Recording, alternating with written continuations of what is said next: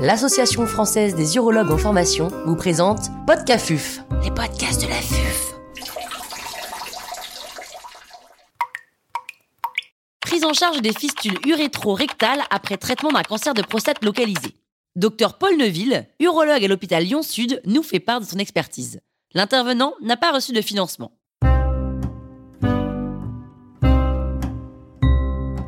La fistule urétro-rectale après prostatectomie appartient-elle au passé?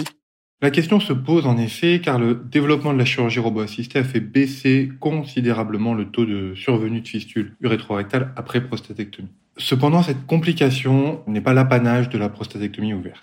Les grandes séries récentes de prostatectomie robot-assistée retrouvent toujours des taux de fistule urétro-rectale autour de 0,5% et on retrouve un pourcentage identique après radiothérapie. Par ailleurs, la prise en charge du cancer de la prostate fait intervenir plus fréquemment maintenant une stratégie multimodale ou des traitements de rattrapage et le cumul de ces traitements fait monter la prévalence de fistule rétrorectale qui a par exemple pu être retrouvée jusque dans 4% dans des séries diffus après curithérapie. Comme le cancer de la prostate est le plus fréquent, avec 50 000 nouveaux cas par an en France, autour de 20 000 prostatectomies dont une part importante est encore réalisée en chirurgie ouverte, on peut dire que la fistule rétrorectale est une complication heureusement rare, mais d'un cancer fréquent. Elle n'appartient pas au passé et il faut donc savoir la prendre en charge. Peut-on réaliser un traitement conservateur et comment? Pour bien répondre à cette question, il faut savoir caractériser la fistule urétrorectale et reconnaître ses facteurs de mauvais pronostic. Le bilan paraclinique minimal doit comporter une cystoscopie, une UCRM et une IRM, et il va ainsi permettre de caractériser la fistule selon la classification qui a été proposée par Mundi en simple ou complexe. Une fistule sera dite simple si le trajet entre rectum et urètre ou parfois le col vésical est direct.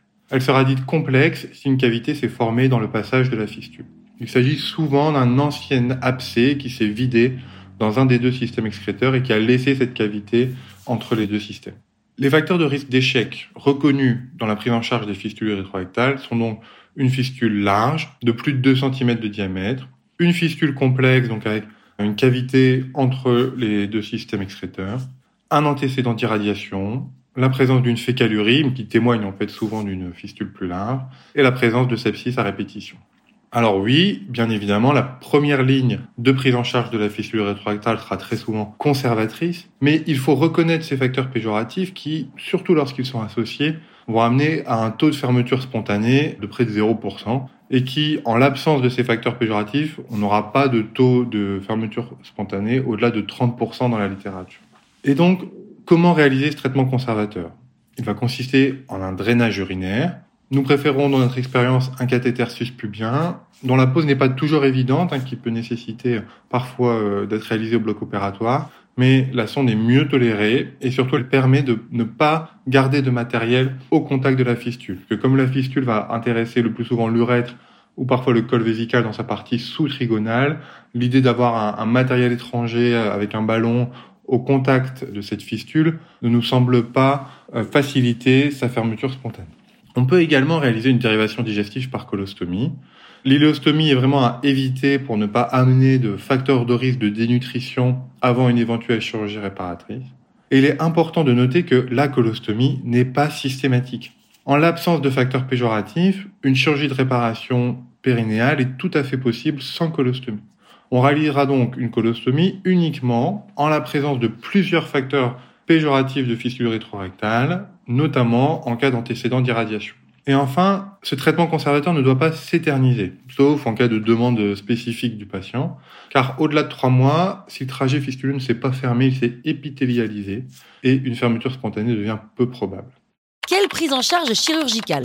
Plusieurs techniques de réparation sont possibles. La voie transabdominale avec interposition des pipelons est généralement réalisée pour les plaies rectales péropératoires elle est plus difficilement envisageable pour une reprise chirurgicale après prostatectomie radicale.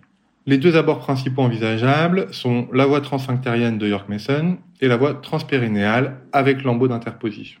Dans tous les cas, il va falloir essayer d'appliquer les principes de base de la chirurgie de fistule, qui sont la résection des tissus fibrosés au niveau du trajet fistuleux, la non-superposition des structures chirurgicales, et si possible, l'interposition de tissus sains. La voie transsphinctérienne de York-Mason permet une bonne exposition de la fistule et on peut y associer un lambeau d'avancement rectal. Cependant, elle ne permet pas toujours de fermer la fistule côté urinaire et elle nécessite systématiquement une colostomie. Les taux de fermeture de fistule rapportés sont généralement bons, plus de 90%, mais son impact sur la continence anale peut être important et malgré ses conséquences n'a pas été suffisamment exploré dans la littérature jusqu'à présent. La préférence au sein de notre service va pour la voie transpérinéale, dont les taux de fermeture sont là aussi très satisfaisants, plus de 90%, et sur des séries qui comprennent souvent des deuxième ou troisième tentatives de fermeture chirurgicale. Cette voie transpérinéale va permettre la fermeture de la fistule à la fois du côté urinaire et du côté digestif. Elle permettra également l'interposition de tissus sains par un lambeau le plus souvent de gracilis. Et elle peut également permettre de traiter dans le même temps une sténose de l'anastomose urétrovésicale. Pour finir, ces chirurgies de réparation doivent être discutées selon l'état général du patient et les résultats escomptés sur les continences fécales et urinaires. Il est vraiment important d'avoir abordé la possibilité d'une incontinence urinaire post-opératoire car elle peut être importante et la possibilité d'une dérivation urinaire doit faire partie de la discussion préopératoire avec le patient comme une alternative envisageable, notamment si la gestion de l'incontinence urinaire paraît difficile ou euh, non souhaitée euh, par voie urétrale.